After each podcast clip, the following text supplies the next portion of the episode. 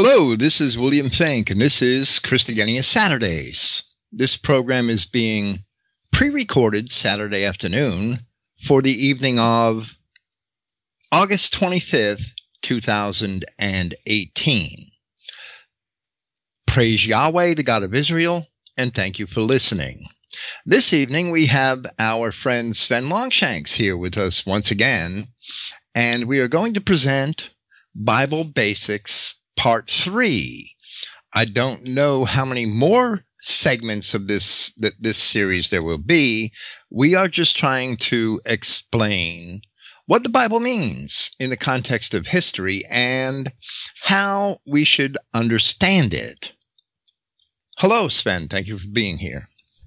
Hi, Bill. Uh, yeah, I'm very glad to be here once again. I, I think it's great that we're doing this series. We may be covering over some things that uh, some people have, have heard before, but it's just good to get across the under, the Christian identity understanding of the Bible because if you don't actually have that, then it really doesn't make a lot of sense. You need to understand the, the racial side of it and, and how important these covenants are, particularly the one that we're going to be talking about tonight. I mean, the, the Judeo-Christians just don't seem to understand that this was an unconditional covenant, completely unconditional. It didn't matter um, whether the Israelites uh, d- d- obeyed the laws or whatever. This was unconditional. It was later covenants that um, were, had a had a an element of um, we will obey this. If we don't obey it, then we'll be cursed and and all of that sort of thing. But this first covenant, this Abrahamic covenant, this couldn't be broken. And the churches just don't understand that. And because they don't understand it, their interpretation of the Bible doesn't, doesn't make a lot of sense. But our, our interpretation of the Bible does make sense. And it's logical. Absolutely. It's logical, isn't it? You know, Absolutely. That the Abrahamic covenant, the, the Levitical covenant, which had conditions, came over 400 years after the Abrahamic covenant, which is unconditional. The Levitical covenant governed a kingdom, and as long as the children of Israel were obedient and held up their end of the conditions, they would be successful in that kingdom. When they failed to uphold their end, the kingdom was destroyed and they were scattered. But that does not negate the unconditional Abrahamic covenant, which was 430 years before that. The Christian New Covenant is made unconditionally with the descendants of those same people in order that Yahweh God keep his promises to the fathers, to Abraham, Isaac, and Jacob, that he gave in the Abrahamic covenant, which was unconditional. And, and that's an important aspect of Christianity, which all of the denominational churches purposely overlook or ignore or even despise and reject. How can they look at the prophecies? Uh, where these prophecies are all concerning one particular people. They're all concerning the tribes of Israel. Every one of those prophets was from the tribes of Israel. They're talking about the tribes of Israel. They're, foretelling what's going to happen. And then the modern day churches tell you that, oh no, they were talking about somebody completely different. They were talking about all these other people. It's, it's crazy. And over and over again, the New Testament writers explain that they are seeing, witnessing the fulfillments of those prophecies. the promise, the, the, the keeping of the promises on the part of God is found in Christ. And it's for those same people that the promises were made to and nobody else. And, and we're going to demonstrate a lot of that this evening. First, I think that people need some background on what the world was like at the time of Abraham. And while Paul did not call it paganism, he was referring to the errors of pagan Greeks and pagan Romans, where in his epistle to the Colossians, for, for example, he made a reference to the worship of angels. Those angels are ostensibly fallen angels. They're described in the Mesopotamian inscriptions from a different perspective, as we already discussed in, in the first parts of this series. They are fallen angels who sought to be worshiped as gods. but who, from the biblical perspective, are actually demons, as we also read in the Old Testament. Now, this is also evident from an opposing perspective in the Mesopotamian inscriptions. Once you understand that the Mesopotamian myths and, and legends are transmitted from the opposite perspective as the Christian literature. So all of the white Genesis 10 nations, by the time of Abraham, were off in, in this pagan worship of these false gods, going after their own way and not seeking after the God of their fathers. Paul explained this in Acts chapter 14, where he said that God had in times past suffered all nations to walk in their own ways, referring to those white Adamic nations, which are listed in Genesis chapter 10. And, and I think that we went to great length in part of the series to show that those Genesis chapter 10 nations are the original um, white nations of modern history. I, I, might be mistaken. Maybe you have some feedback on that. No, I, you know, I think that was a, a really good episode. I, I, heard lots of people saying that they're really enjoying the series, and uh, you know that that one was particularly good, it, it, explaining it all and just showing that where it's actually talking about these the people, the descendants of Noah, they they can all be traced back to these white nations. I, I know that there's um, there's one book out there which tries to say that it's actually just talking about the cities. And it was talking about um, the these cities were given those names, but those cities were given those names because they were named after the people that founded them, and the people that founded them were the sons of were the sons of Noah. So they, so they were all white. It, it, so whether it doesn't matter if they were if that was the name of the nations or, or the name of the cities, it was still named after these this original family that was descended from Noah. Because I, have had that um, put it put to me as as a way to sort of disprove it. Um, that, that it was just being named after cities and not people, but it's it's the same thing. It's, it's the founder of, of, the cities, the founder of of, well, of that, that civilization in that area. That's true, but when you trace those names throughout the scripture, where they appear later in scripture, those names are used of tribes and not of cities. Elam is a tribe. Elam was never a city. Madai or, or the Medes. That that was a tribe. It was never a city. Yeah, they were sort of saying that the, the tribes were named after the after the cities. But um, in many cases, that is true. In in fact, um, Carchemish, Carchemish was the principal city of the ancient Hittites, and it was the capital of the ancient land of Hatti or the Hittite Empire. And if you understand that the Hittites, whose eponymous ancestor is Heth, was a descendant of Ham or Cam in Hebrew, it could be spelled either way, then when you break the components down, the syllables down in this word Carchemish, you'll find that a, a care is a city. Now, the word care, C A E R, spelled in C A E R, in Britain was a town, right? It yeah, I was just going to say town. it still is. It's yeah, and it's pronounced car as well. Carlud, Cardiff. Yeah, it's the same same word. City Carthage is a word. It's two words. It's a phrase that means new city in Hebrew. Carthage. Um, the Greeks often called their cities New City, and that's where we get Naples from. The Greek words Neapolis, meaning new city, and there were many Neapolises in ancient Greece, right? Well, well, Carthage meant new city in Hebrew, and Kar means a town or a city in in ancient Hebrew and and Aramaic dialects. So we have Kar, Kamish, and Ish is a people in Hebrew, and Cam is a reference to Ham. So Carchemish, it can be demonstrated, means city of the people of Ham. And that was the ancient capital of the Hittites who descended from Ham. So if these people want to get into city names, yeah, we could get into city names and demonstrate the connections. But but that doesn't mean that these people weren't also tribes, ethnic tribes, who all descended from the common ancestor Noah and and his three sons. And and that Genesis chapter 10 is a snapshot of what the white world looked like in the days of Moses as the book of Genesis and the accounts were being constructed. it's that it's, simple.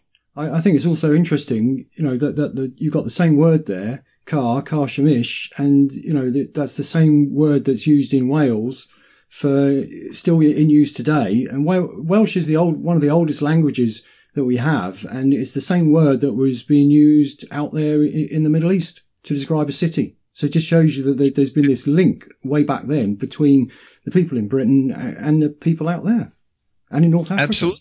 And, and at one time, those people in, in Wales, they worshipped Baal.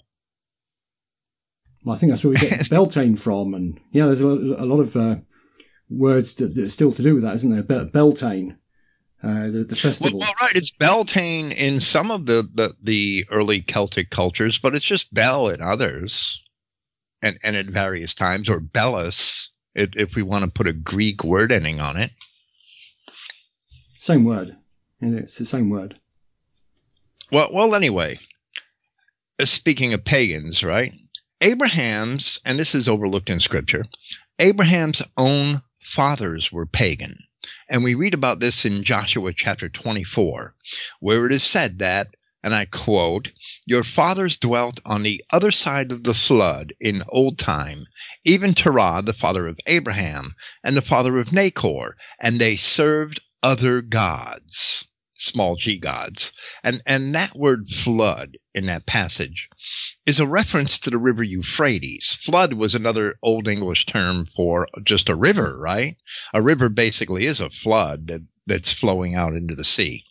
So the flood in that passage is a reference to the river Euphrates, and Abraham was originally from the other side of the flood, or the other side of the river Euphrates, in a land called Padan Aram. And Padan Aram, that word means the plain of Aram, which is north of the Euphrates River, in the far part, northern part of Mesopotamia, which we would consider to be today a part of northern Iraq, which is a traditionally Aryan land, even though the Iraqis of modern times are really Arab bastards. The, the Bible story is an account of Abraham being called out by God from this old pagan world and placed into the land of his enemies. And I believe that was in order to exhibit the power of God to preserve a people which he chooses against all odds. And, and this aspect of the Bible story begins in Genesis chapter 12. In a historical perspective, and following the more accurate and more likely Septuagint chronology, because the King James, the manuscripts upon which the King James version is based are, are clearly corrupted in many places. The flood of Noah happened before 3200 BC, and the call of Abraham happened around 2000 BC, a little after that. There were older cultures on the planet, but they did not belong to the Adamic race of the Genesis accounts from which our white race has descended. The Bible tells of pre Adamic whites, where it refers to fallen angels. If they were fallen angels, they must have ostensibly been white. The Bible tells of pre Adamic whites who mix their race and confuse the creation of God, which is depicted as an act of rebellion. The non-white races must be related to these, since they are all rejected by Scripture, since they all share, the Scripture tells us, they all share the same fate as the devil and his angels, and none of them were listed or admitted to be created by God. After the flood, non Adamic peoples who were not descended from Noah first appear in Scripture in Genesis chapter 15. The epistles of the apostles, as well as books that are now missing from the Bible, especially the book of Giants, the book of Enoch, all help to clarify these things. Today, now, in modern times, we are pulled into the same paganism by the same people who are the corrupted descendants of those same so called fallen angels. They mock the Bible because they cannot properly understand it. They would reject it if they could understand it.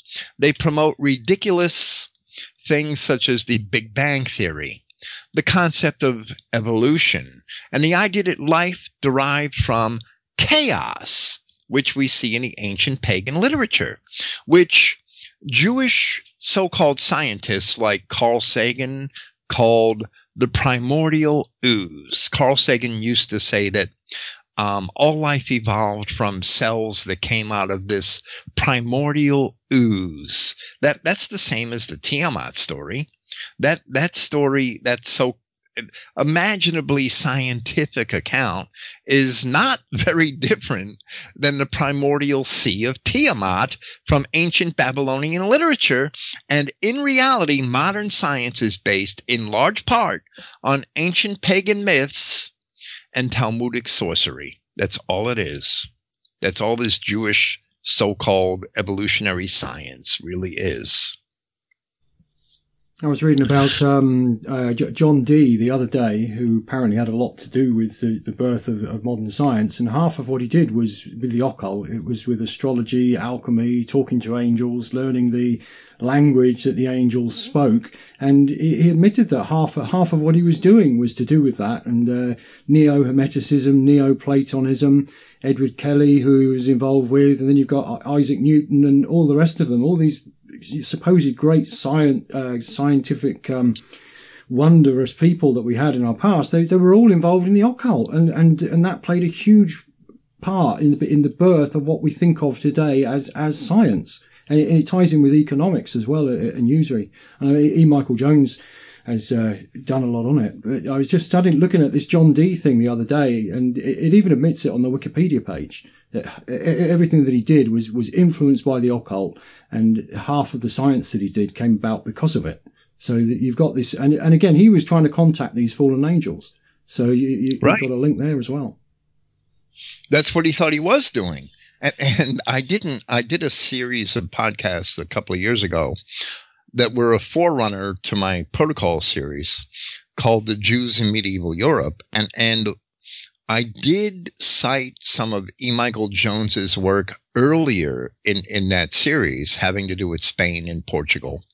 But the, the, the Kabbalah is really a work of Spanish Jews, Portuguese Jews from the 12th century AD.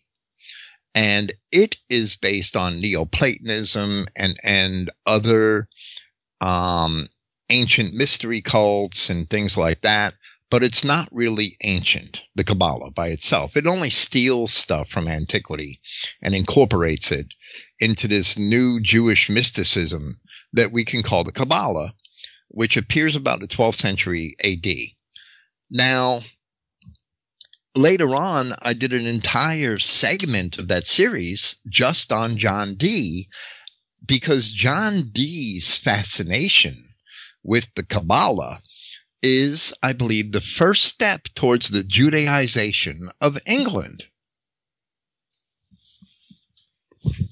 And and the the, the establishment of, of and, and there were German alchemists and German um they're really sorcerers, right? But German academics, German so-called scientists who were also in large numbers and intrigued by this Jewish Kabbalah. But John Dee brought it to England and he popularized it in England. And it's because of that. That is the route that was taken to turn the Masonic lodges in, into speculative masonry lodges and to found the so-called royal academies of the sciences in, in france and in england.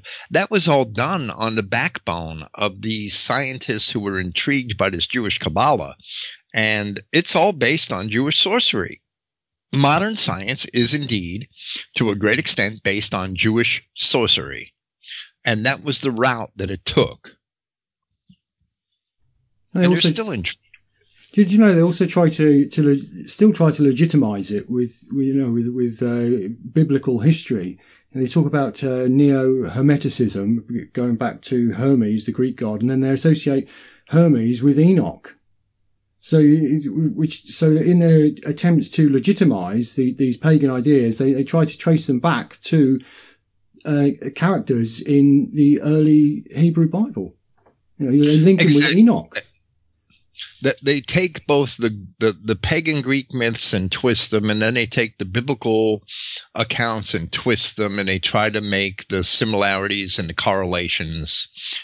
When in reality, there are no correlations. Hermes, Enoch was not Hermes. Not by any means, not even close. yeah, it's it, it's um it, it's incredible. It's an incredible um endeavor on the part of the devil that, that we have to address and contend with all the time. That now I'm um, dealing with somebody in my Christogenea forum that got into um, that this sort of neo Stoicism, and and he's trying to promote that above the continence that's expected of Scripture of, of Christians in Scripture you, you know, self-restraint and continence is not stoicism, and and they're actually a world apart. But that endeavor started in in I think in Italy about five or six hundred years ago. The attempt to make um, the ancient Stoics look Christian. So that this, you know, Christianity is being attacked all the time from from many different angles. That there is as many heresies as there are people who have read the Bible, I think. But sometimes it seems that way, right? They'll try anyway to distort it, won't they?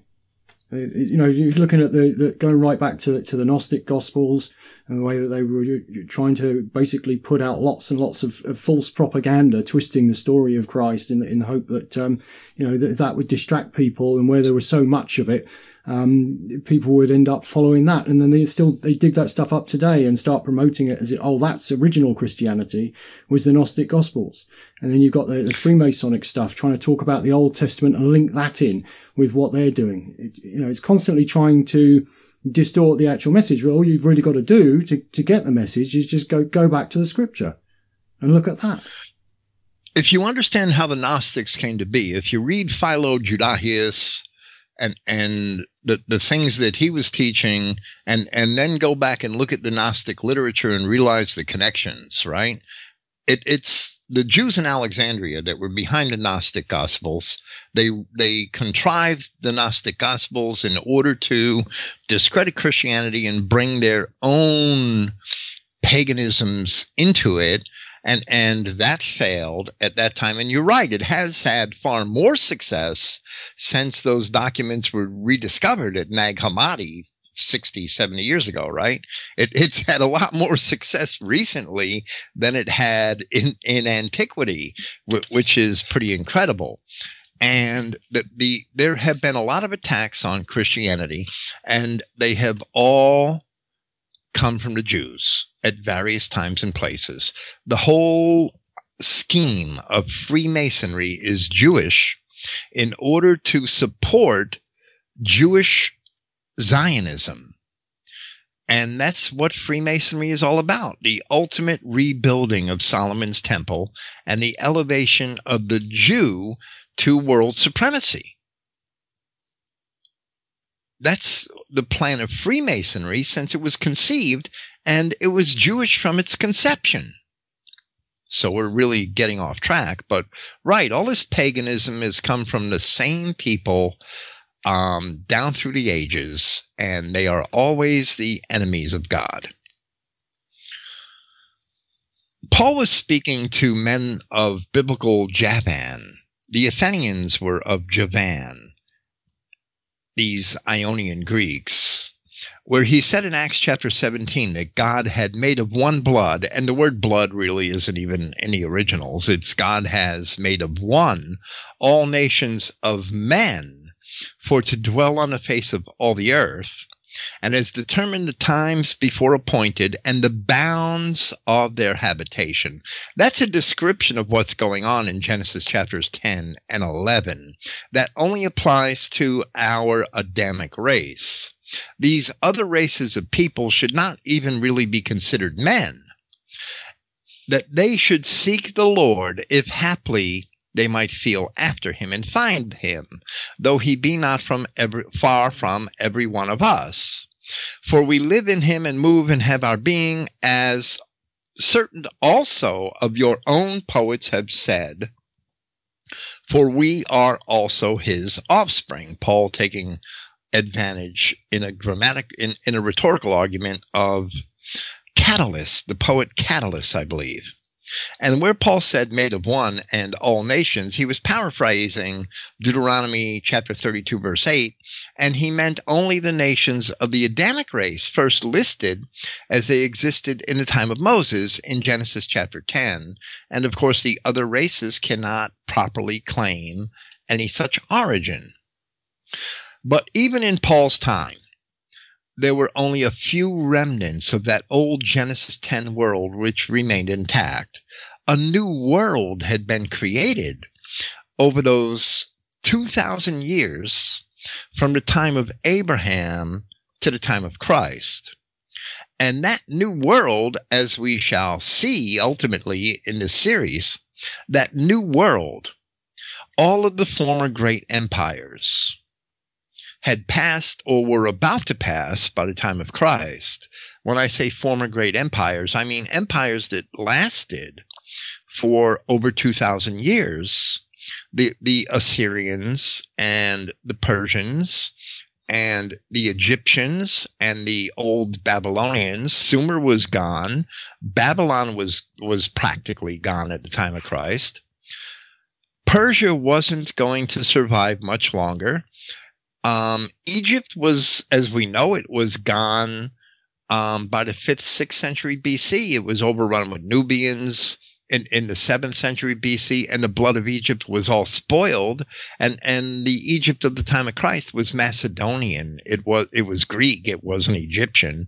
So all of these ancient great powers had disappeared between the time of the promise to Abraham and the time of Christ. They disappeared or they were greatly reduced in, in power. There were no more Medes identifiable as Medes, really, at that time. These empires were all um, destroyed or their cities were dismantled and their governments were destroyed and they were folded into other peoples.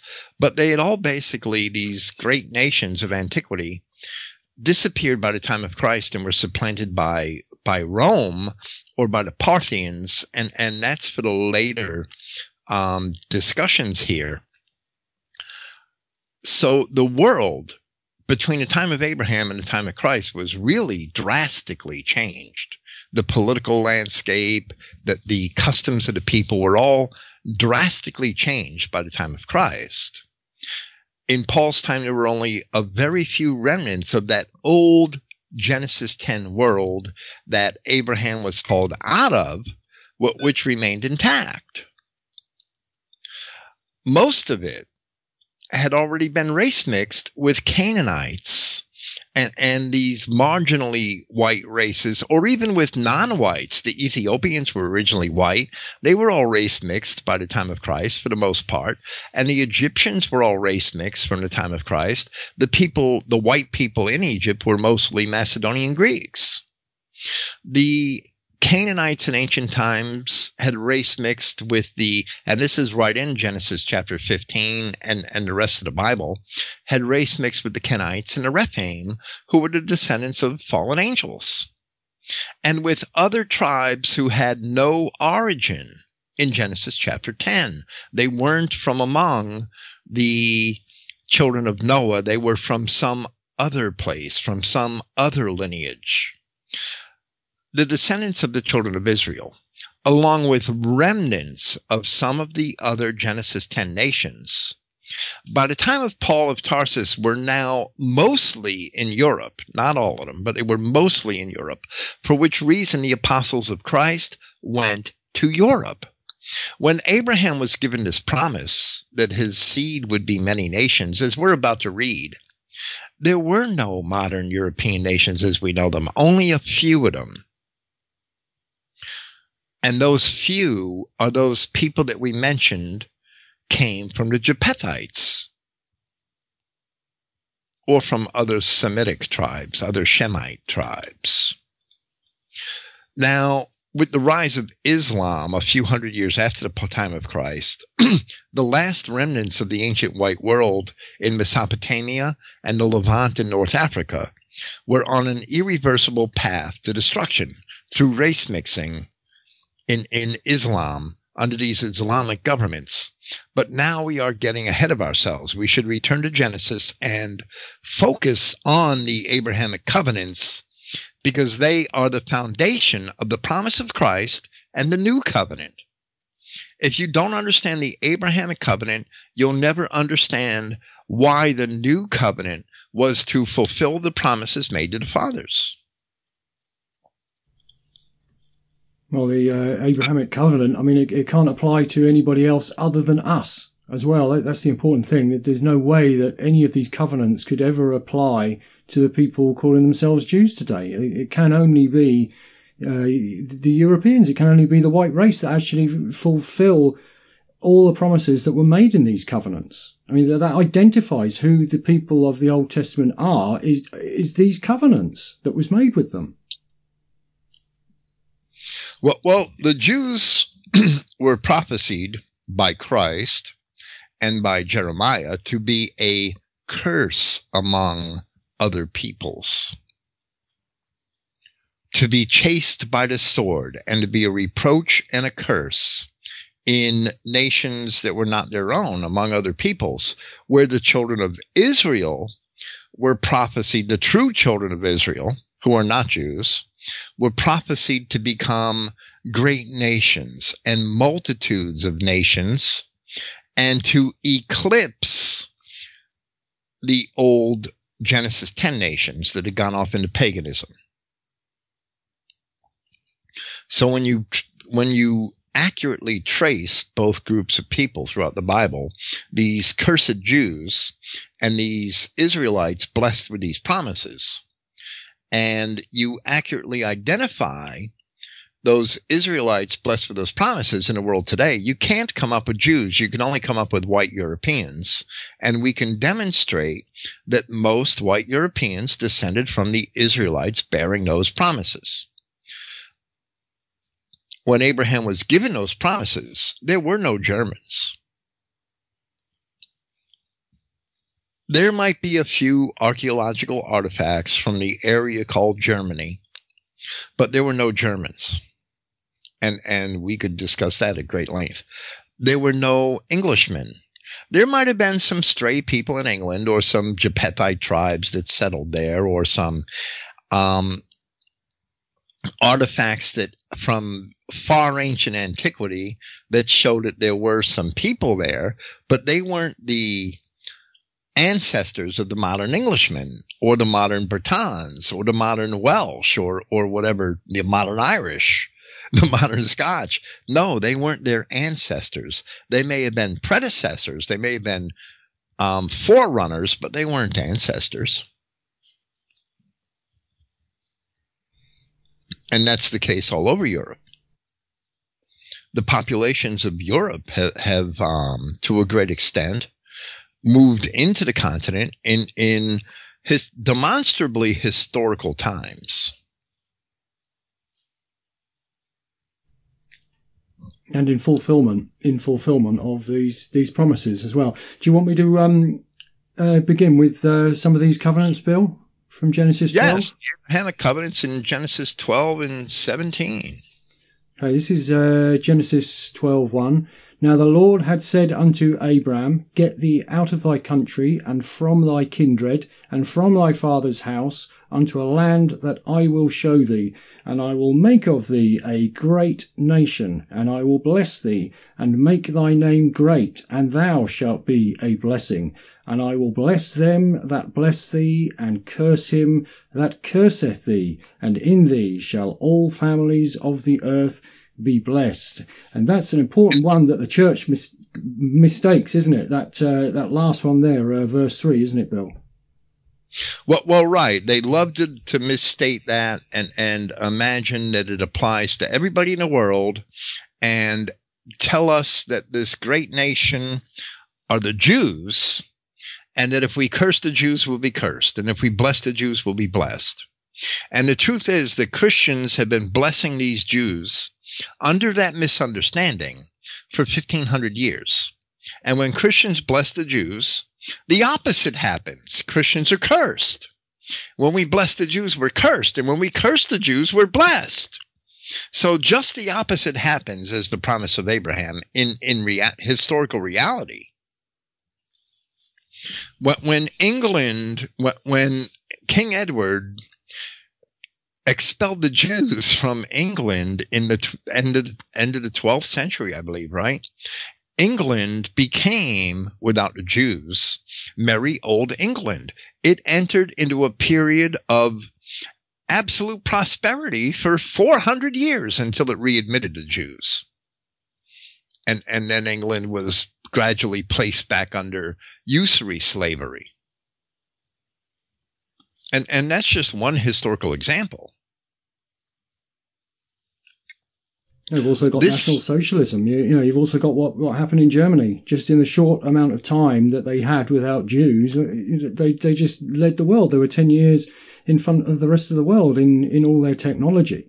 You know, I, I think this, this actual verse, this, this believing that this actually refers to the Jews, this is the, you know, this, this is so essential to try and get out to people. The reason why you can't have people thinking that this is the Jews, because every, every Christian in the world thinks that this refers to the Jews. And if they are, if they curse the Jews or speak badly about them, it, it's going to bounce back on them. And this is why it's so important to, to tell people that this isn't talking about Jews. The Old Testament is not talking about Jews. It, this verse is so important. And pagan white nationalists don't understand it. They think, well, we can just talk to Judeo-Christians and we'll just tell them that, that, that, the Holocaust was a lie and we'll tell them that the Jews do usury. It doesn't matter because you've got people that believe in God. Uh, and, and none of that matters if you believe in God. You, you, you fear the Lord. And if you believe that the Lord is saying, if you curse the Jews, you will be cursed, it doesn't matter what man tells you. It doesn't, it doesn't matter if somebody tells you they lied about the Holocaust. That, that doesn't matter. The important thing is that, is that they believe that God told them that if they cursed the Jews, they would be cursed. That's why it's so important to, to break this. I think this is, you know, one of the most important verses in the Bible that, you know, for most Christians. And it needs, it just needs to be broken, that idea that it's referring to the Jews. And it never referred to the Jews, not once. The, the and and we're going to address that as we proceed here that this evening and and probably in an unforeseen part four of the series but but this where it says in thee shall all the families of the earth be blessed it's that those that that concept of all the families of the earth was defined in the bible in genesis chapter 10 and all the families of the earth are only all of those Adamic Genesis 10 families of the earth.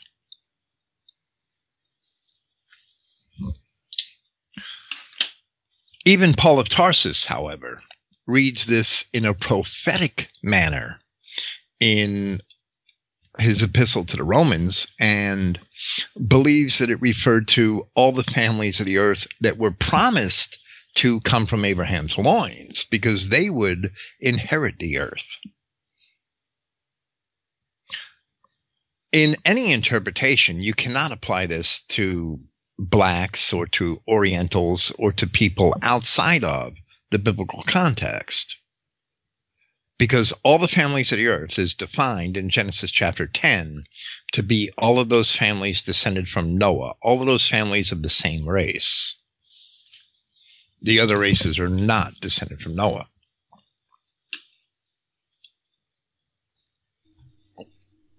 You can proceed with Genesis 17, I guess. Okay, this is uh, Genesis 17, verse 1.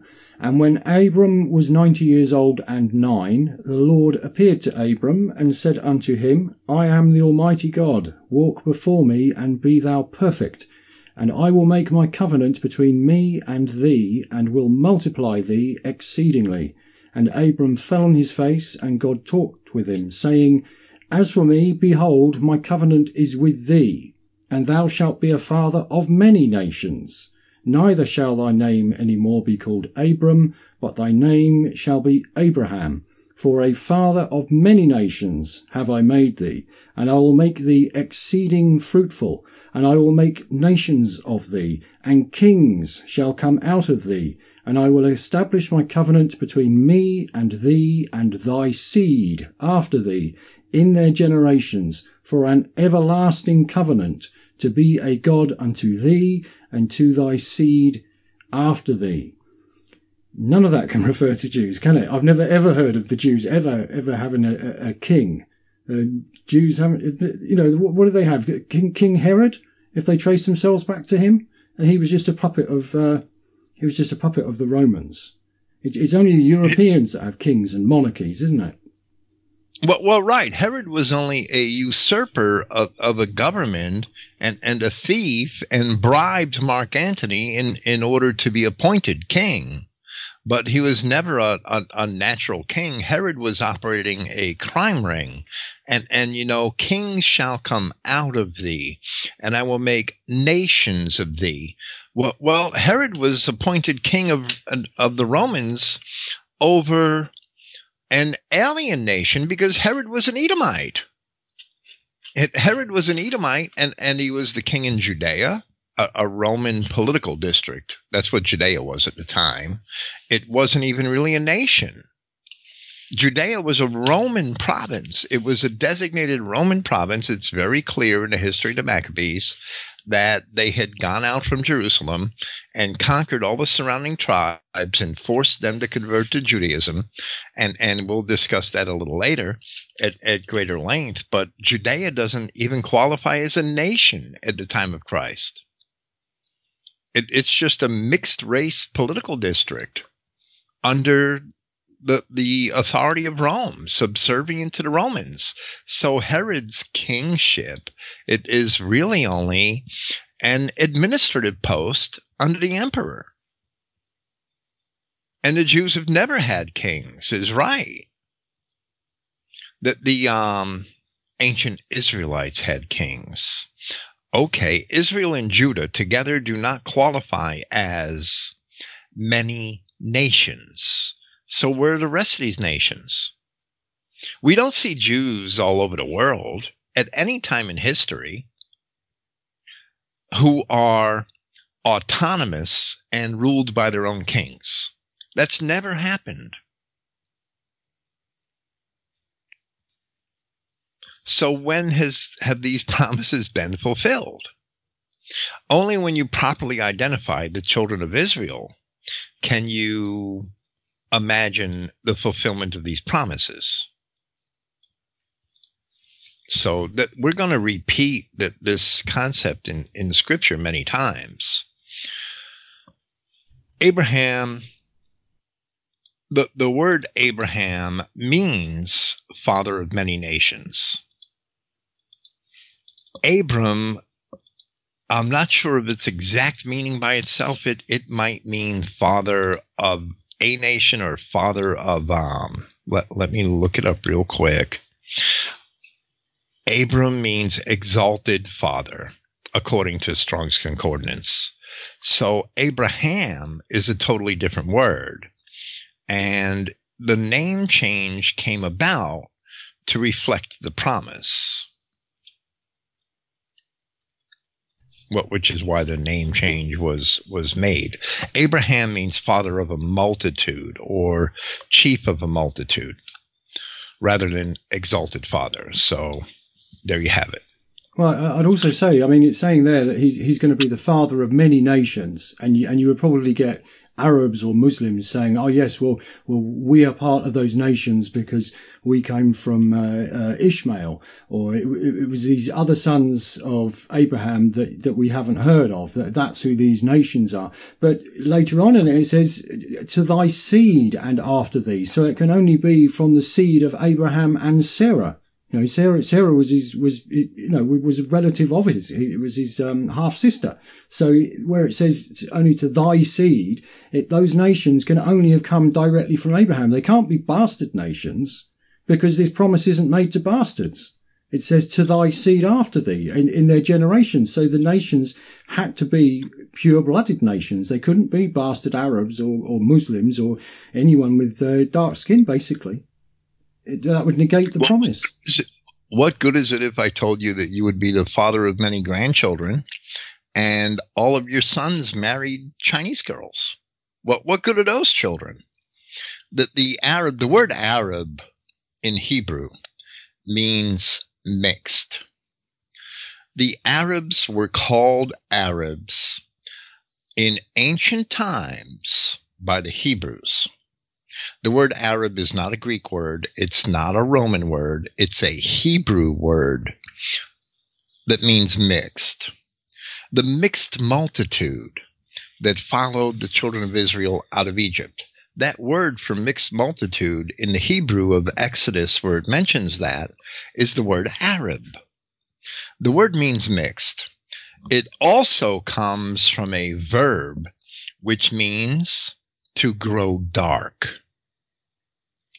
So it describes people who grow dark because they're mixed. Well, when your son marries a nigger, your grandchildren are going to be darker than you because they're mixed. That's what the word Arab describes.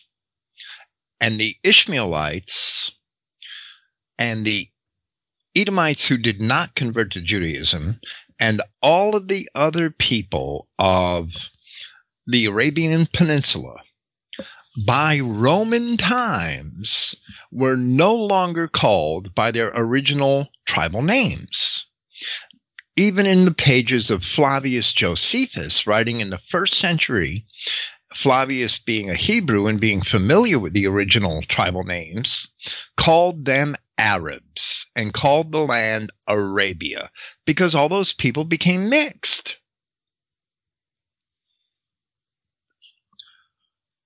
That's the origin of the word Arab.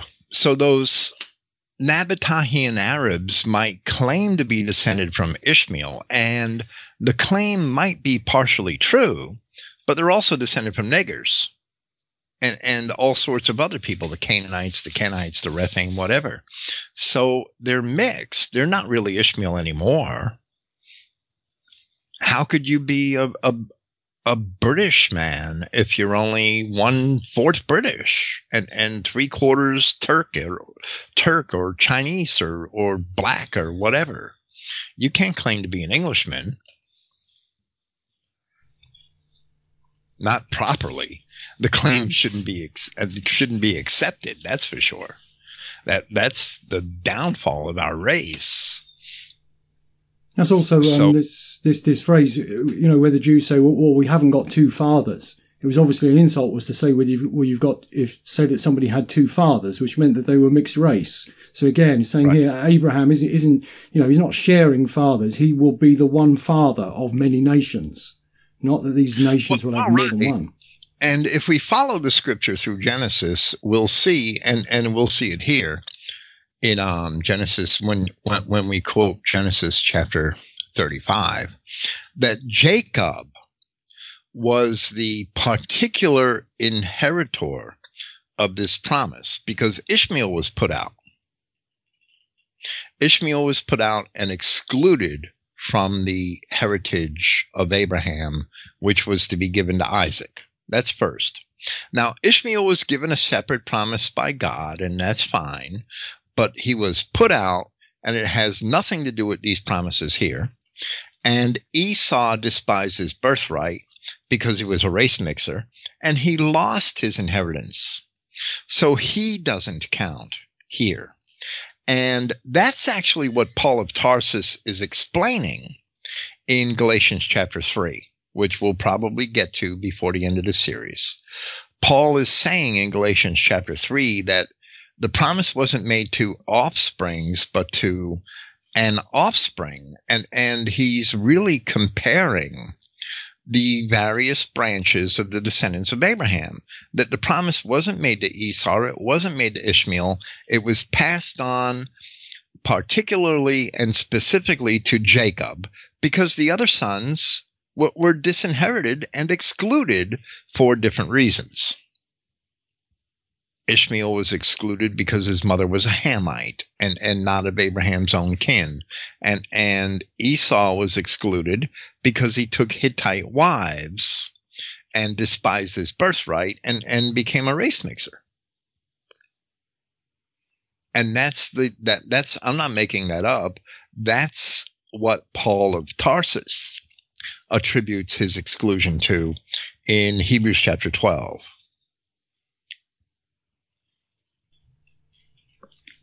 And Sarah talks about saying she says uh, my life will not be worth living if Jacob does the same and, and takes a foreign foreign right. wife. So she's saying she oh, yeah. herself. It's evident. It's evident in the Genesis account, but even Paul says explicitly that Esau was a profane man and a fornicator. And Paul uses that word fornication several times in his epistles to describe race mixers. Esau being one of them. So, so it's pretty clear that these promises were not passed on through Esau or through Ishmael. So that argument is not valid. Circumcision is introduced with, with the covenant that God made with Abraham in, in Genesis chapter 17. Circumcision was the command that Abraham and his sons be circumcised was appended to that covenant. Now, that doesn't mean that the, the covenant is not unconditional. The covenant in Genesis chapter 12, the first initial promises to Abraham, which contained all these aspects that he would be a great nation and have multitudes of descendants, are without condition. And other promises to Abraham are without condition. But upon Abraham and his house were imposed was imposed the the um the command to be circumcised. And I know you wanted to talk about that last week, but this is the appropriate time to discuss that. Um, I, I can't. I don't know if you want to comment on anything before I proceed. Well, I, I, know that whatever the circumcision ritual was back then, it's got nothing to do with the Jewish circumcision ritual today. The, the, the ritual the Jews have today, there's, there's four parts to it, and three of them aren't, aren't even included in, uh, in this command to be circumcised. There's none of the, um, the, the sucking of the baby's penis, the sucking of the blood. Um, when the Jews do it, they, they cut the foreskin off and they stretch it back. They do horrible things to it. And it, it seems, just seems to me that all this was back then was just, just a small cutting off of a, of a piece of the foreskin. It wasn't all this, um, you know, all this really painful stuff that, that the Jews do today. And it, it seems to me, you know, what, what word have we got for this? We've just, just told that this was, this was circumcision. So we don't really know quite what it, what, quite what it involved. And it basically set those, set the men apart from these these other men. And I would suggest that um, you know the, the women, the, the, Hebrew women, that, that was all they, they would ever have seen was a you know was a, was a circumcised penis, and and that you know that's how they would know that they were with some who they were supposed to be with. You know, if it, if it wasn't like that, then they shouldn't be with them. And that, that's all I, I could think of for it. And and that's my own theory on circumcision. First, like like you said, the Jewish ritual, the modern Jewish ritual, is quite disgusting. It's absolutely revolting. First, to put another man's penis in your mouth, even if it's only a little boy, that is sodomy. The Bible would consider that to be an act of sodomy. And second, to suck the blood from a penis is contrary to the Old Testament law against the eating of blood you're not supposed to eat blood. It's commanded explicitly in the law not to eat blood. But these rabbis suck the blood of a child's penis. I don't see them spit it out in, in those YouTube videos I've seen of the mohels. The mohel is the, the rabbi who commits the act. That is a, a very repulsive, revolting, disgusting Jewish practice that oh, has no place in the Bible. Yeah, I, I hadn't actually seen the videos. I, I just read about it. I mean, that, that makes it even sicker than, um, you know, how I imagined it. I, it is just revolting, as you say. Um, yeah, I'm just speechless that it still goes on today. That that that that, that can be allowed. They'll make a fuss about female genital mutilation going on in, in Britain, but what about what these Jews are doing to to these little boys? That's just been going on forever. Nobody points out how, how absolutely revolting it is that this is going on, and and people think that that's what was going on in the Old Testament when it, it quite clearly isn't, for numerous reasons. To discuss the question why circumcision? You're right. I can't prove empirically why circumcision was imposed. It can't be proven because it's not stated. But when we look at the way that circumcision was viewed throughout the Old Testament by the people of the book, and when we look at the apparent effects which circumcision had on those people, that alone is enough to form a viable hypothesis explaining why circumcision was imposed. We have a world, an ancient world, engaged in paganism. Abraham what was surrounded by these Canaanite nations that were engaged in Baal worship, and Baal worship was basically a fertility cult in which phallic worship played a major role. And in the ancient world, and this is evident in, in the artwork of the Greeks and the the Egyptians for the most part, and and the descriptions of the ancient Hebrews or Phoenicians, and it's even evident in the New Testament that in the ancient world, in an, in a world which was almost entirely white. I mean, even the Canaanites and the Edomites appeared to be white, even though they weren't pure white. In a world that was almost entirely white, racial differences are immediately apparent when a particular race is circumcised because nudity at that time for men was ordinary nudity was very common. It was very common that men who worked outdoors worked in the nude, whether they were farmers or shipbuilders or, or whatever their vocation. If they worked hard at labor, clothing was very expensive and they didn't want to ruin their clothing. They worked, they were accustomed to working in the nude. We see that in, um, in, in the, the, the picture of the picture drawn by the gospel of Peter in the fishing boat, where he sees Christ walking on the water. Peter gets up from the boat and he puts his clothing on to jump into the sea. So he was fishing in the nude. He was fishing in a nude because men were accustomed to working in the nude so they didn't soil their clothes, but Peter's modesty caused him to put his his tunic on when he left the boat. So that that's just one little example, but there were many examples of men working outdoors in a nude in in Greek and Phoenician art, and it was commonplace. They didn't wear clothing when they worked outside. So nudity was uh, very the male nudity was very common in the ancient world. It's very common in the artwork of the ancient world. Women would have been accustomed to seeing men nude all the time.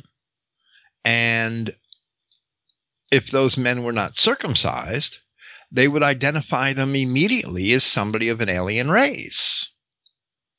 It would have made the that the other nations actually engaging in phallic worship certainly would have looked askance at a circumcised penis, and the same would have been true of those who were circumcised. if we read throughout the Old Testament scriptures, the uncircumcised, the word is basically used as a slur throughout scripture.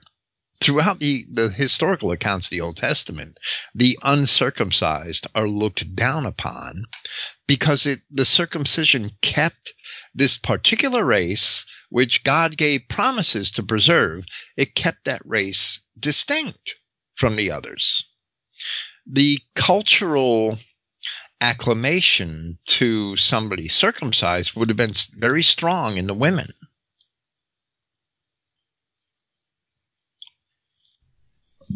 I think it's also.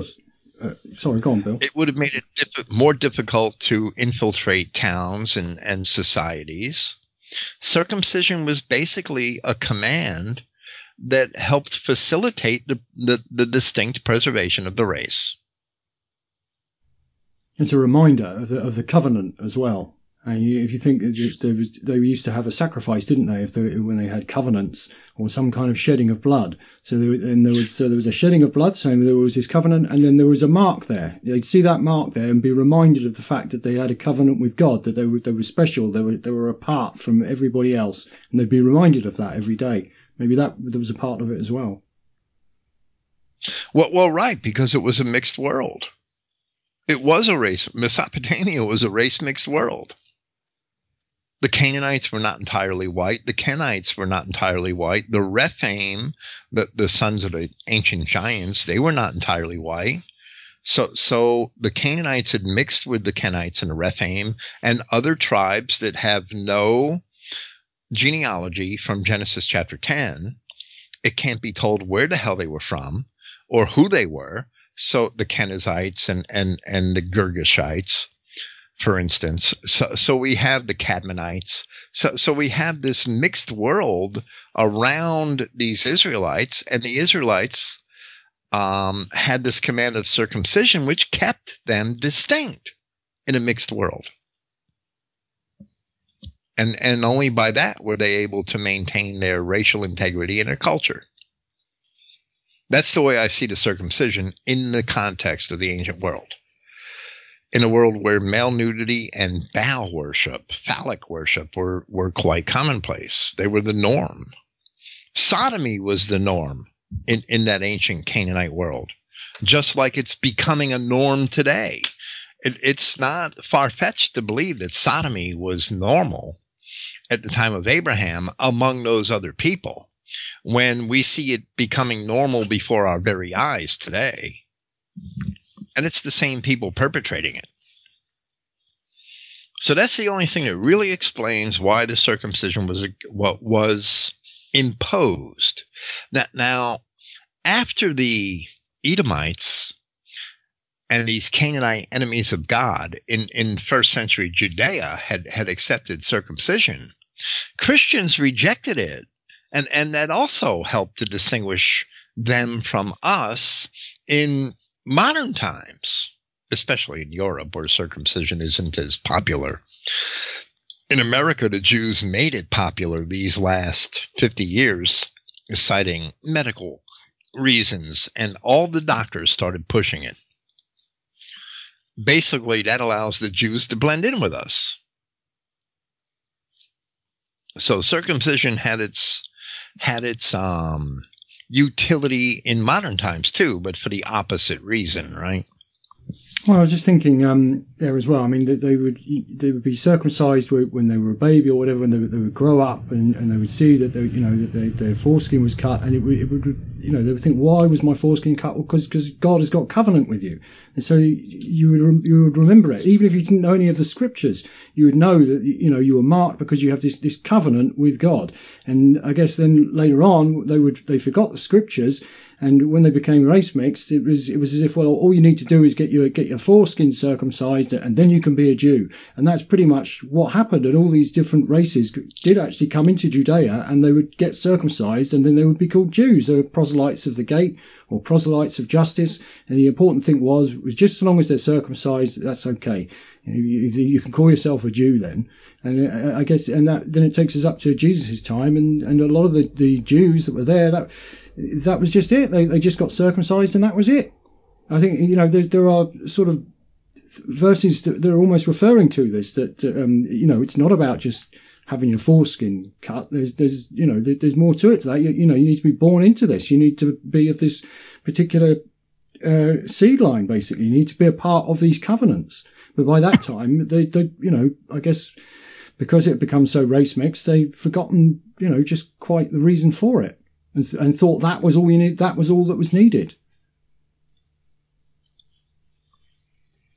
Maybe we could move on to Genesis chapter 35, verse 9, and see that these same promises were channeled down, so to speak, through Jacob.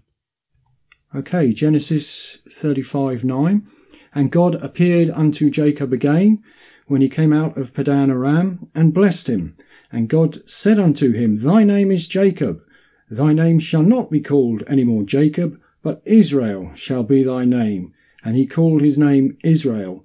And God said unto him, I am God Almighty. Be fruitful and multiply.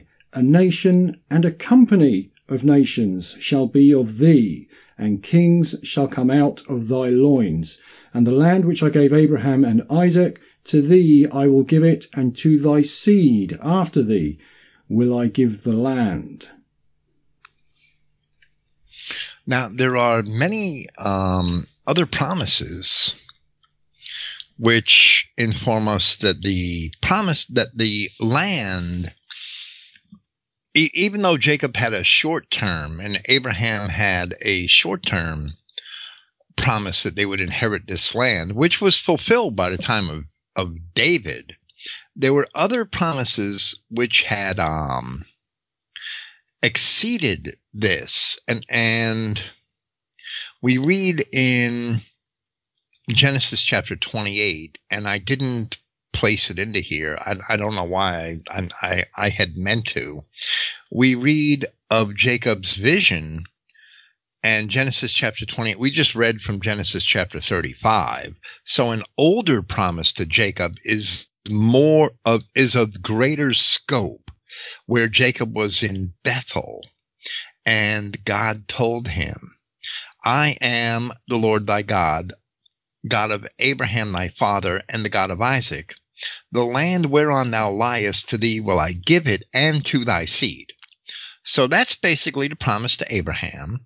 But then it says, And thy seed shall be as the dust of the earth, and thou shalt spread abroad to the west. And to the west from Bethel is only about 40 miles to the sea, right? so, so to the Mediterranean Sea. So this must transcend even that. And thou shalt spread abroad to the west and to the east and to the north and to the south.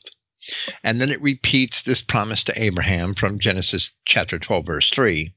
And in thy seed shall all the families of the earth, those Genesis 10 families, be blessed. Now, the Genesis 10 families at this time were spread from the Caspian Sea and the Indus River all the way to Spain at this time. So, where, where you had the people of Tartessus or Tarshish. So, this promise to Jacob must encompass that entire area where it says, And thou shalt spread abroad to the west and to the east and to the north and to the south. The Adamic Genesis 10 nations are basically settled as far south as Ethiopia, the Horn of Africa, and as far east as the at least as far east as the Indus River. And historically, we can in in ancient history determine that those were all white lands. And to the north, and and that they were all the way up between the Caucasus Mountains and the Black and Caspian Seas. And to the west, which is basically the entire Mediterranean basin at this time. So that promise to um, to Jacob is of much greater scope than just Palestine. Ultimately, that's what I was going to ask. You know how you understood that bit there, where, with the promise of the land, where he says the land that you're on. Did he did he just mean that that land there, or did he mean all the land? because I mean later on it says that um, Israel will will inherit all these nations that they were scattered among. They, they would inherit everything, you know, inherit the earth basically because they are they are the Lord's portion. So, you know, I always, always thought this is talk, think this is t- talking about everything, all land is, is well, right. And at this time, that phrase, all the families of the earth, must be understood in the context of Genesis 10, where it is defined, where all the families of the earth are described. So, that understanding of, of that relationship necessitates the belief that this promise to Jacob stretched far beyond the borders of Palestine.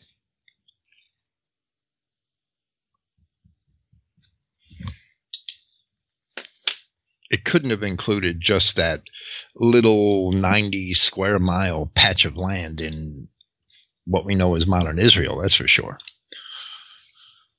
or even the greater Israel that the Jews like to dream of, from from the Euphrates to the to that that was the original promise to Abraham explicitly, from the Euphrates to the river of Egypt. However, that this blessing of all the families of the earth and this promise that his seed, the seed of Jacob, would go from spread abroad from the west to the east, greatly transcends that concept that this only includes Palestine. Can it actually be traced that order from the, from the west to the east to the north and south, or whichever order it does it in? Because you know it's not in the in a straight order like north, south, east, west, is it? it, it you know, saying going west first and east. Can can they be traced in going in those directions, one after the other? Yeah, they absolutely went in all those directions. That that should probably be a subject for later on when we discuss Romans chapter 4 and, and some of the New Testament fulfillment of this. But yes, they definitely, we'll, we'll discuss that um, in the course of the balance of today and, and in I, I, imagine that we're going to need a part four of this series in order to make our full argument. That's just the way it's unfolding, right? Yeah. So, yeah, definitely going to explain that. So because that definitely happened. And the, the Euphrates to Egypt or whatever it was. I mean, that, that was the, that was Solomon's kingdom, really. That, that was the extent of Solomon's kingdom. But it, I mean, even his kingdom was, was wider than that because all the kings of the surrounding area were, send, were sending him taxes and tithes from, from way out of that area. Not, you yes. know, not, not just there. Yes, that's true. Yeah, pretty the, much the, empire. the extent of Solomon's kingdom, which David really left to Solomon, um, was from the river of Egypt, which is the, the, the the the border of which is basically the Nile, right? That the mouth of the Nile, the Nile Delta, from there all the way to In northern Syria, which is maybe 200 miles north of Jerusalem. I, I don't remember the exact number. The Israelites in the time of David had taken over Damascus and the land of the Amorites, which stretched all the way to the Euphrates River and, and the edge of Babylonia, they came to control all of that in the time of David and Solomon. It didn't last much beyond that. And, and the, when the kingdom was divided, it was really divided into more than two parts. But the Bible focuses on the original land of the division of the 12 tribes in the days of Joshua but the the kingdom of David and Solomon far exceeded that. I think it's in Josephus he talks about uh, the kings from faraway lands that were were sending money basically for, to to keep the temple going, keep the sacrifices going. And I, am not sure if I remember a, a reference to it in um, the Chronicles of England in, in, the early in the Brute. And I know that um, E. Raymond Capt has uh, talks about it as well about about the countries round about that that were sending money into to Solomon, and there was a huge trading uh, area that that stretched right the way across from Britain to there and, and, and to the to the far east, pretty much around about that time.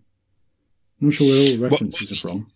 The Israelites of the Old Testament had a great reach overseas that's little understood because in the Greek writings they're called Phoenicians. But the true Phoenicians of the golden age of Phoenicia were Israelites. And that can be established in the Bible. And that's also the reason why the Phoenicians bore the Hebrew alphabet with them everywhere they went, which became the basis for our modern alphabet. Whereas the inhabitants of Palestine from before the Hebrew occupation, they didn't use the Hebrew alphabet. They used cuneiform script.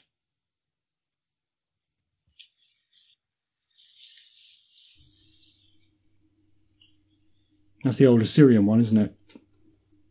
Well, well, right. Cuneiform script came out of Sumer and and early Assyria and Babylonia.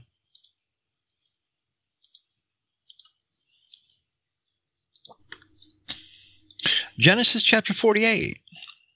Okay, Genesis chapter 48, starting at verse 15. And he blessed Joseph and said, God, before whom my fathers Abraham and Isaac did walk, the God which fed me all my life long unto this day, the angel which redeemed me from all evil, bless the lads, and let my name be named upon them, and the name of my fathers Abraham and Isaac, and let them grow into a multitude in the midst of the earth.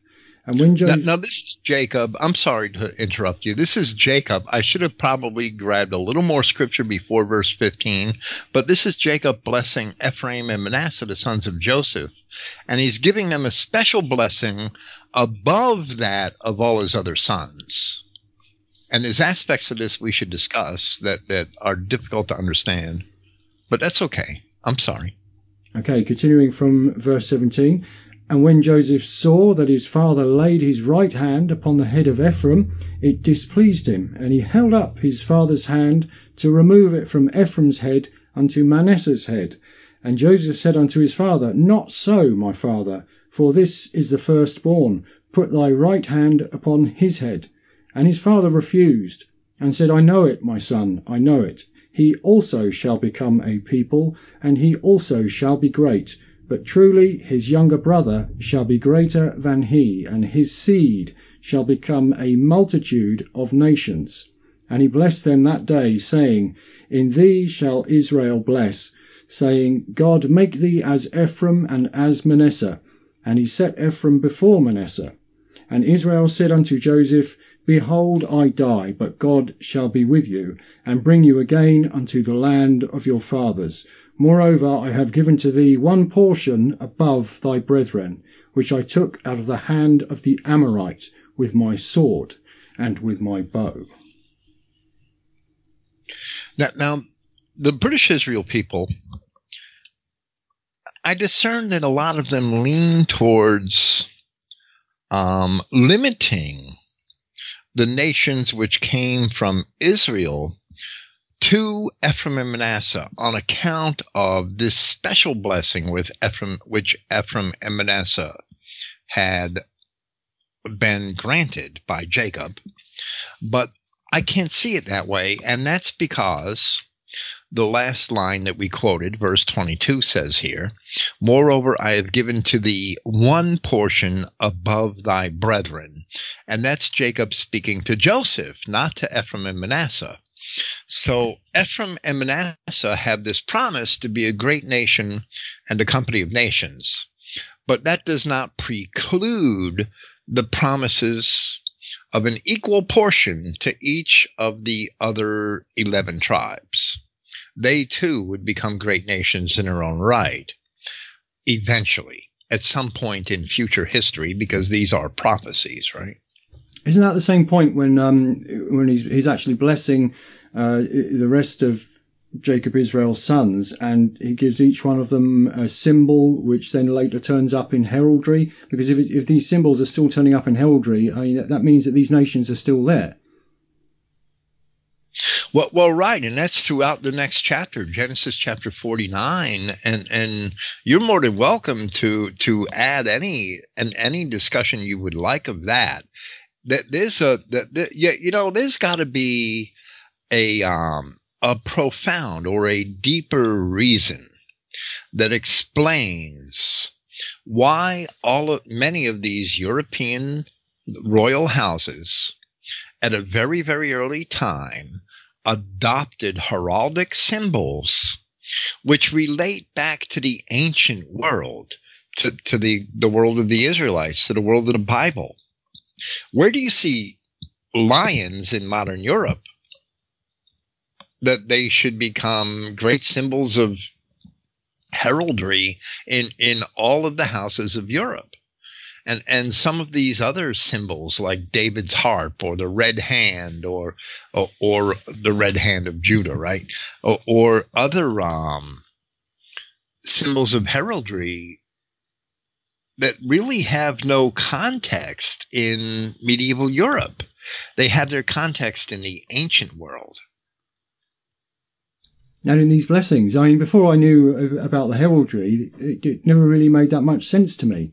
You know, you're saying somebody's going to be like a hind and, and somebody else is going to be like the sea and someone else is going to be like a, a snake on the, on the wayside. And you think, well, what, what does all this mean? And then you see that, um, it actually features in all the heraldry, especially the, the lion where it talks about the young lion. And then you've got the, the lion and the unicorn of the British heraldry. The unicorn is, is grown out from the, the bull, I believe. And Then you get, um, John Bull as well, which are associated with Britain, but particularly the, the, lion. I mean, in Scotland as well, they've got the lion. That's, that's their, their royal symbol. And, and the lion was, was the symbol of Judah. And again, you, you don't see the Jews using any of this symbolism. You don't think of the lion when you think of the Jews.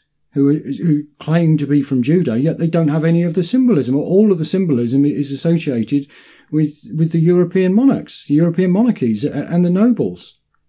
All of it. I mean, there's, there's people that have done lots of deep Jews, research. Where the Jews have used symbolism that's been despised by Scripture, like that star. yeah, Star of Rephidim. Well, well, right. It's not.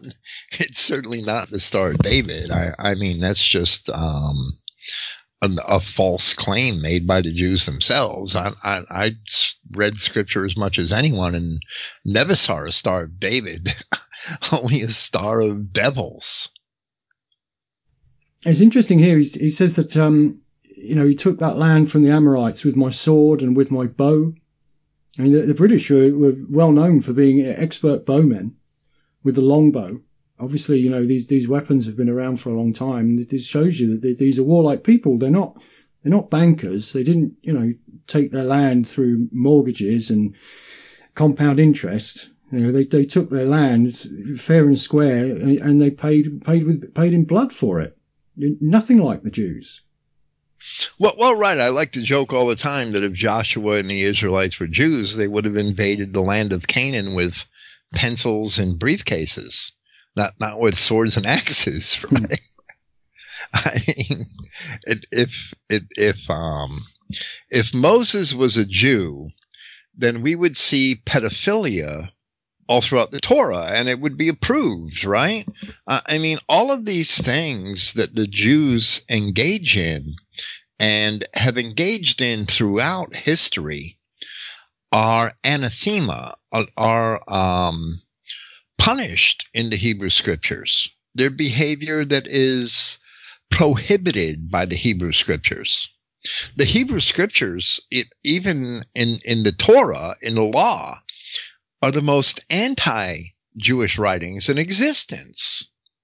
Where do you see, before the time of Christ, um, these prohibitions against usury, against um, adultery, against fornication. What, where do you see them in, in, in ancient writings? Nowhere. We also see the, the temptations that the Jews are responsible for today. We see the enemies of the Israelites using in the Old Testament. And you, when you think of um, the women of Midian that were deliberately put there to, to tempt the Israelites to to sleep with them, uh, that was the curse of um, Baal Peor or something like that. It also gets mentioned in, in the New Testament. And then Phineas comes out with a, with a spear and he spears through two race mixers and he's given um, an eternal priesthood. But that was deliberately done.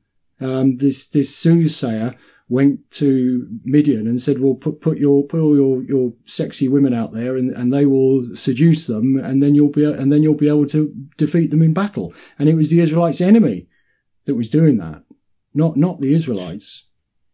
When you read the ancient Greek pagan literature, even the best poets, the, the most seemingly most moral poets, if they didn't approve of homosexuality, sodomy, things like that, they didn't condemn it.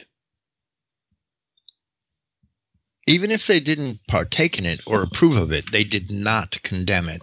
And and Homer talked um very subjectively, very um sometimes approvingly of, of, the relationships between the sexual relationships between men and boys.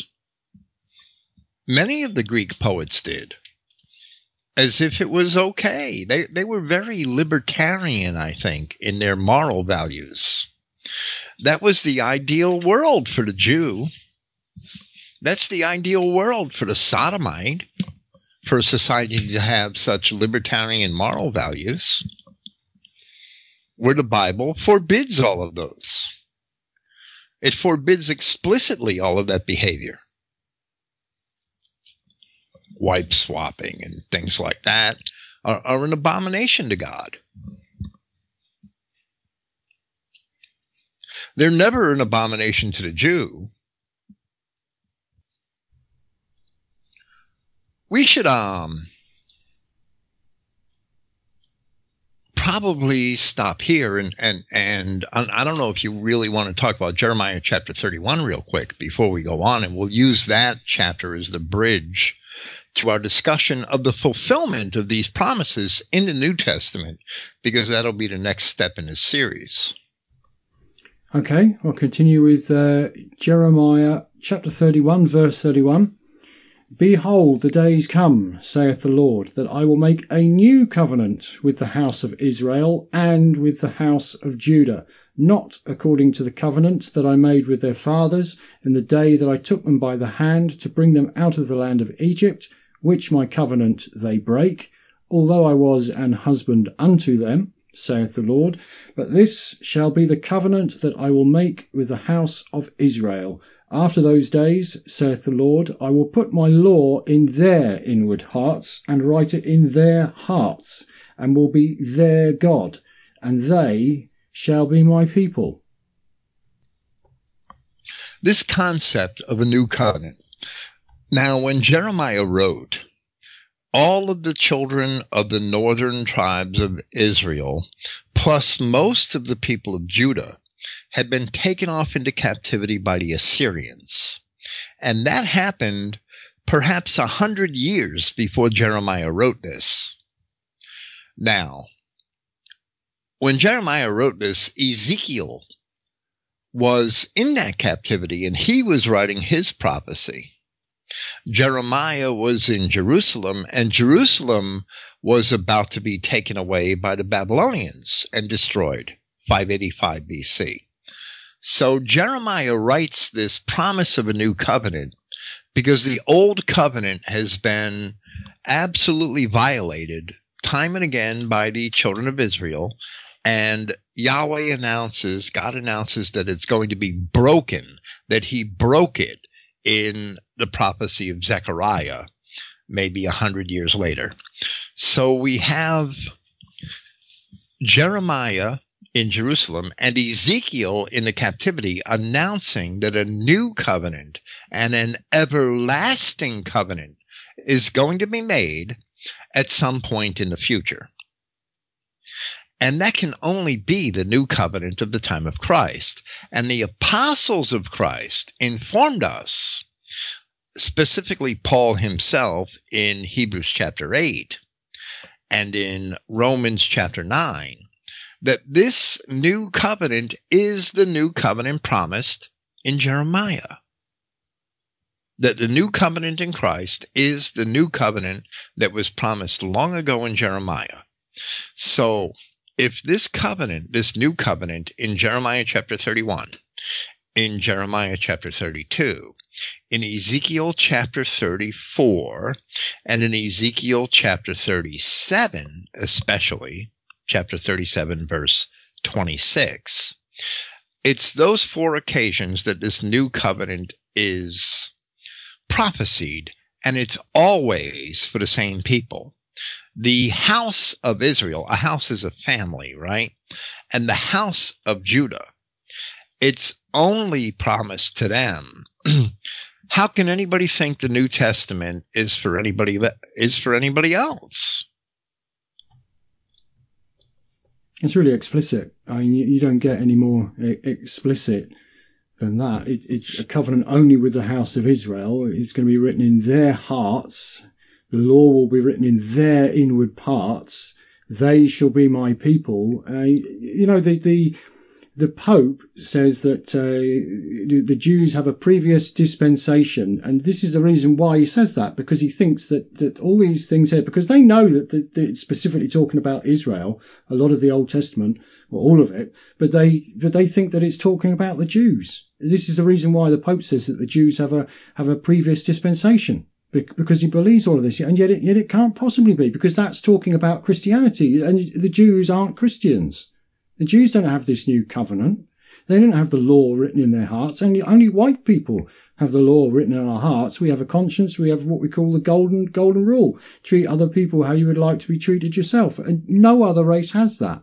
You know, you know I think that's what this law is that was written in our hearts, Bill. That, that uh, golden rule. Well, well, right. I believe the law written in our hearts actually happened through centuries of um, cultural acclamation in in the years, the centuries before the Christian era, the centuries in the Old Kingdom, that because even though our ancestors were put out of this kingdom and disinherited, they still kept those moral values with them that, that basically um, break down into the golden rule, right? But that's okay. That that's something that can't be um, empirically demonstrated one way or the other.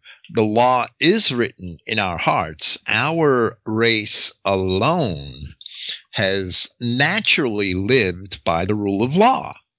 And Paul commends the Romans for that in Romans chapter 2. Even though the Romans were pagans, he commends them for building a society based on the rule of law and and the concept of equity in in law in, and justice in society, which with all their faults, the Romans did do that. Here we have explicit promises of a new covenant that's going to be made with the same people that the old covenant was made with. And there is no new covenant for anyone else anywhere in scripture.